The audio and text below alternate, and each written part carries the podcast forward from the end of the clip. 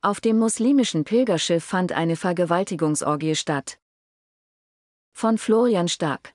Henry Avery, auch Avery, 1659 nach 1699, war ein Name, der seinen Zeitgenossen das Blut in den Adern gefrieren ließ. Denn er war einer der erfolgreichsten Piraten seiner Zeit, der keine Skrupel in der Wahl seiner Mittel und seiner Beute hatte.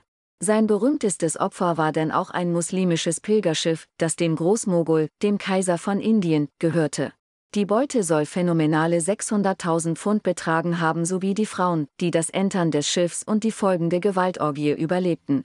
Weil Avery im Gegensatz zu vielen seiner Kollegen nicht gefasst und gehängt wurde, sondern im Geraune der Folklore verschwand, beschäftigt er bis heute Historiker und Schatzsucher. Bei dem einen endete er als englischer Landedelmann, bei dem anderen als versoffener Bettler in der Gosse, schreibt der Flensburger Historiker Robert Bohn. Nun scheint der amerikanische Geschichtsforscher Jim Bailey ein dunkles Kapitel in Averys Lebensgeschichte entschlüsselt zu haben. Danach soll sich der Pirat für einige Zeit in den englischen Kolonien in Nordamerika versteckt haben, wie neue Funde belegen.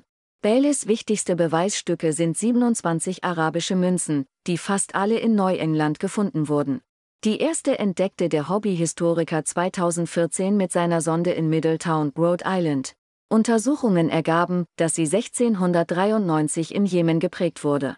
Auch alle weiteren Stücke, die inzwischen ans Licht kamen, entstanden nicht nach 1695, dem Jahr, in dem Avery am 7. September das Schiff Gang Eisawai aufbrachte, eine riesige Dau mit mehr als 500 Passagieren an Bord. Zu diesem Zeitpunkt hatte sich der Sohn eines Hafenwirts aus dem südenglischen Plymouth vom Schiffsjungen längst zum Kapitän eines Kaperfahrers hochgearbeitet. Sein wichtigstes Werkzeug dabei waren neben seiner Cleverness und nautischen Begabung Skrupellosigkeit und Brutalität. Selbst im menschenverachtenden Sklavenhandel berichtet eine Quelle von entsetzten Afrikanern, weil ihnen übel mitgespielt worden ist von solchen Haudegen wie Long Ben, wie Avery auch genannt wurde. Der machte daneben Jagd auf niederländische, englische oder auch dänische Kauffahrer, die reich beladen vom Indischen Ozean aus nach Europa segelten.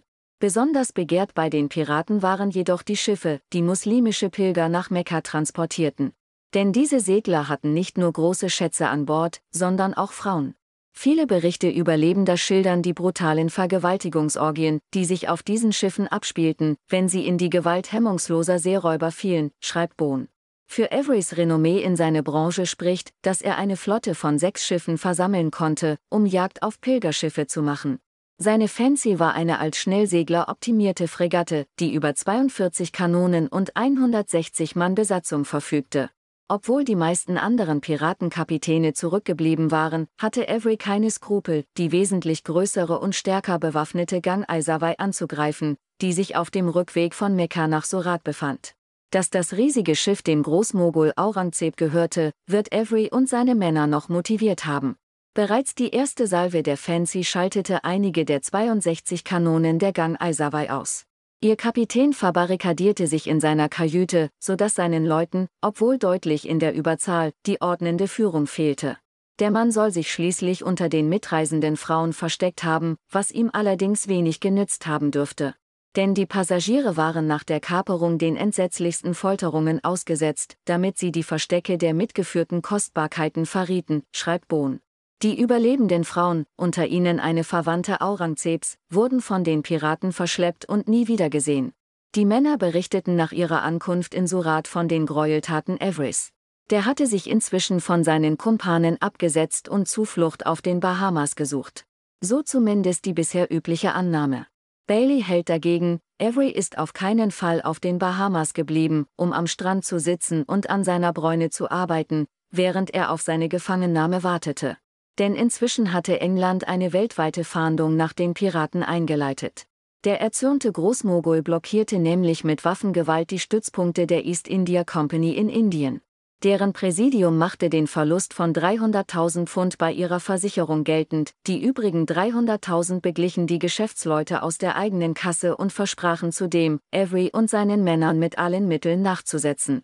König Wilhelm III sah sich bemüßigt, ein hohes Kopfgeld auszuloben. Daher gelang es Avery nicht mehr, von einem englischen Gouverneur in der Karibik gegen eine angemessene Summe, versteht sich, einen Gnadenerlass zu erhalten. Bailey verweist auf historische Zeugnisse, nach denen ein Schiff namens Seaflower im Jahr 1696 in Newport, Rhode Island anlegte. Überliefert ist auch die Aussage von zwei Gefolgsleuten Everys, die später gefasst und aufgehängt wurden, ihr Chef sei mit diesem Schiff von den Bahamas geflohen.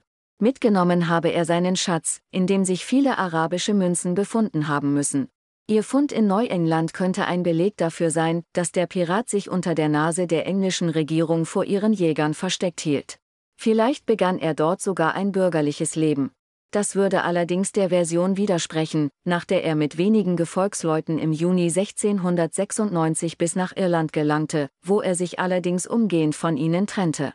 Während diese wegen ihres zur Schau getragenen Reichtums bald aufflogen, wurde Avery nicht mehr gesehen.